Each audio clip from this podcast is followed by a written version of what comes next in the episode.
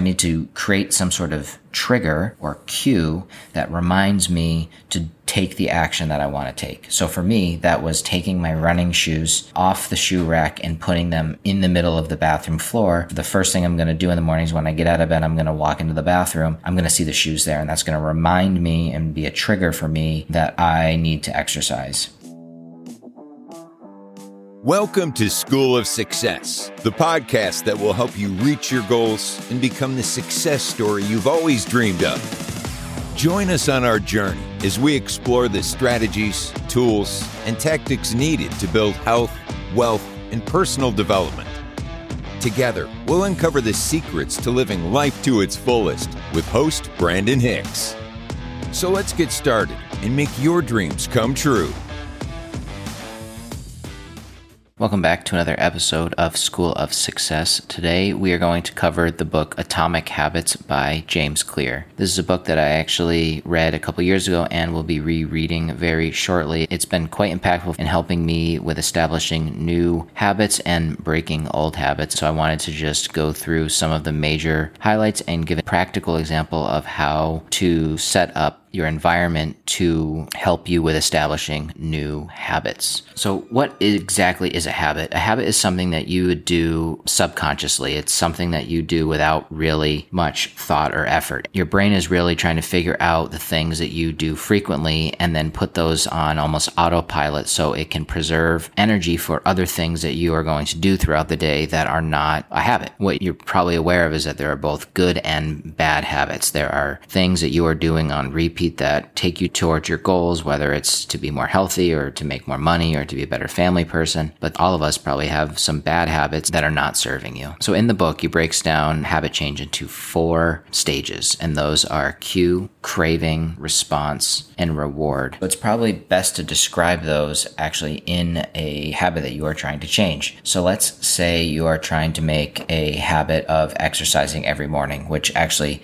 is what I ended up doing. I had a pattern of saving exercise for the end of the day. And in reality, what would happen is work would get busy or a meeting would go late and I wouldn't exercise that day. And so I became extremely inconsistent. This habit or pattern that I had was saving my exercise for the end of the day and doing it, say, 50% of the time or less. I wanted to have the identity of a healthy person. And for me, that meant exercising at least six days a week. And I would do that in the mornings. So breaking that down into those four stages, again, that's cue, craving, response, and reward. The cue is you want to choose a specific cue that will trigger your exercise habit. So, what is it that is going to make you mentally aware of the action that you want to take? For me, it was putting my running shoes out in the middle of the floor. So I know that I want to wake up, take Harper out, and as soon as I come back, I want to exercise. But since it's not a habit yet, it might be easy for me to actually not even think about the exercise and go through my normal pattern in the morning. And all of a sudden I remember too late that I wanted to exercise. So I need to create some sort of trigger or cue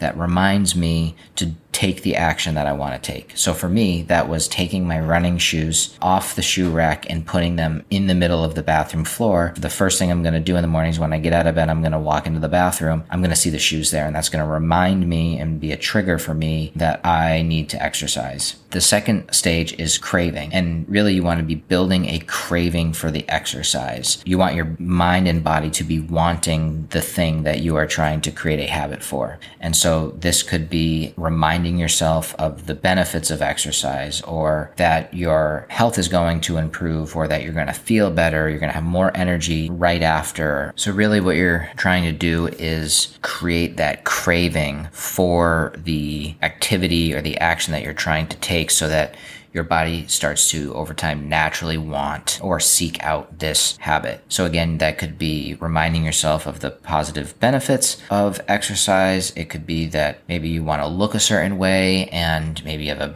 picture of what you're going after for how you want to look. That could be the reminder for you of why you're doing what you're doing. Another thing actually that I did was I started listening to books and podcasts when I was running, and I really look forward to that. I don't really watch TV anymore. I've replaced most of my television with listening to podcasts or reading books. And so I look forward to it. It's almost like a form of entertainment for me. And I would listen to that while I was running. And I still do this today. I look forward to going out for a run because I know I'm going to listen to a podcast for an hour. And so I actually now will crave going for a run because I'm going to get to listen to a podcast. Sometimes it'll be more of an entertainment podcast, but sometimes it'll also be personal development. But either way, it gets me craving the exercise. The third stage is response, which is the action that you're trying to take. So in this case, it would be actually getting outside and going for a run. The last stage is reward. You want to create a reward that reinforces the habit. This could be something as simple as just the feeling, the sense of pride that you've finished, or it could be having a healthy breakfast or going for a swim, something that you like to do, and you're setting it up as a reward. And that's really important because you want to be training your brain so that you get something rewarding after doing the thing that is not yet a habit for you. So in summary, that's cue,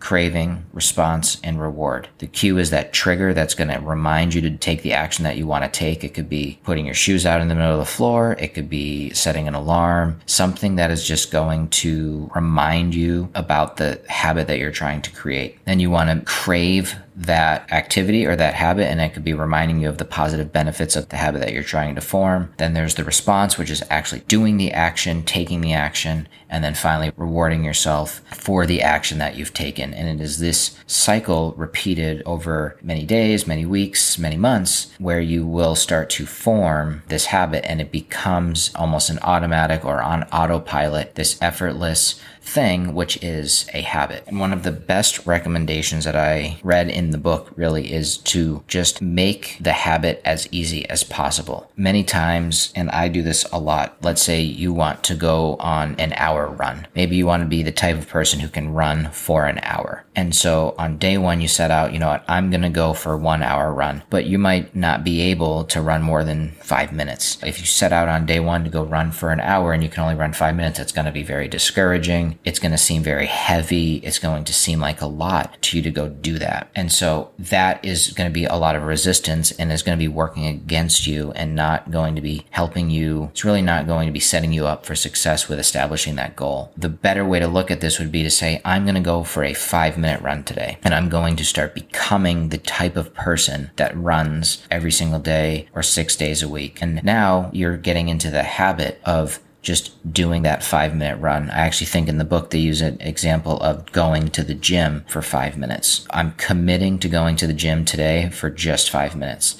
And the reality is, is that if you've driven to the gym and you've gone all the way there and gotten on some piece of equipment, you're probably going to spend more than five minutes there. But if life gets busy, if something gets in the way, and you've committed to at least get to the gym for five minutes, now you've started to build this habit, this identity of someone who goes to the gym. And then from there, it's not much of a stretch for that to then become 10 minutes, 15 minutes, 20 minutes to the point where you build up to maybe you go to the gym for an hour. It's the same case with running or same case with any other habit that you're trying to form. The important thing is to start small, start easy, and start working towards the identity of that person that you're trying to become and do it in small incremental steps rather rather than shooting for the stars, trying to do it all on day one, which can be quite overwhelming. Another great recommendation is to track your efforts in like a habit tracker. This can be a pretty basic Excel spreadsheet or even simpler than that. It can just be done on a piece of paper, but you can write out the couple of habits that you are working towards. If it is running every day, it could just be as simple as run 10 minutes and then have a checkbox for Monday through Sunday. And you can check them off every day of the week that you do them, you will get that sense of reward for checking the box. You'll have that sense of accomplishment. That can almost be your reward, which is that you get to check the box off and then you get to see every single day that you've completed that. And then once you've got a string of days going, you're not going to want to miss that. So now you're starting to feel like you need to do that. And then eventually you'll start actually being aware if you do not complete the habit and it'll seem strange to you that you're not completing the habit because you're now starting to adopt the identity of a person who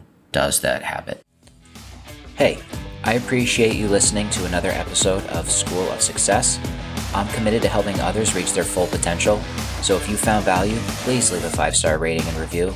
With that, we can reach more people and help make their dreams come true.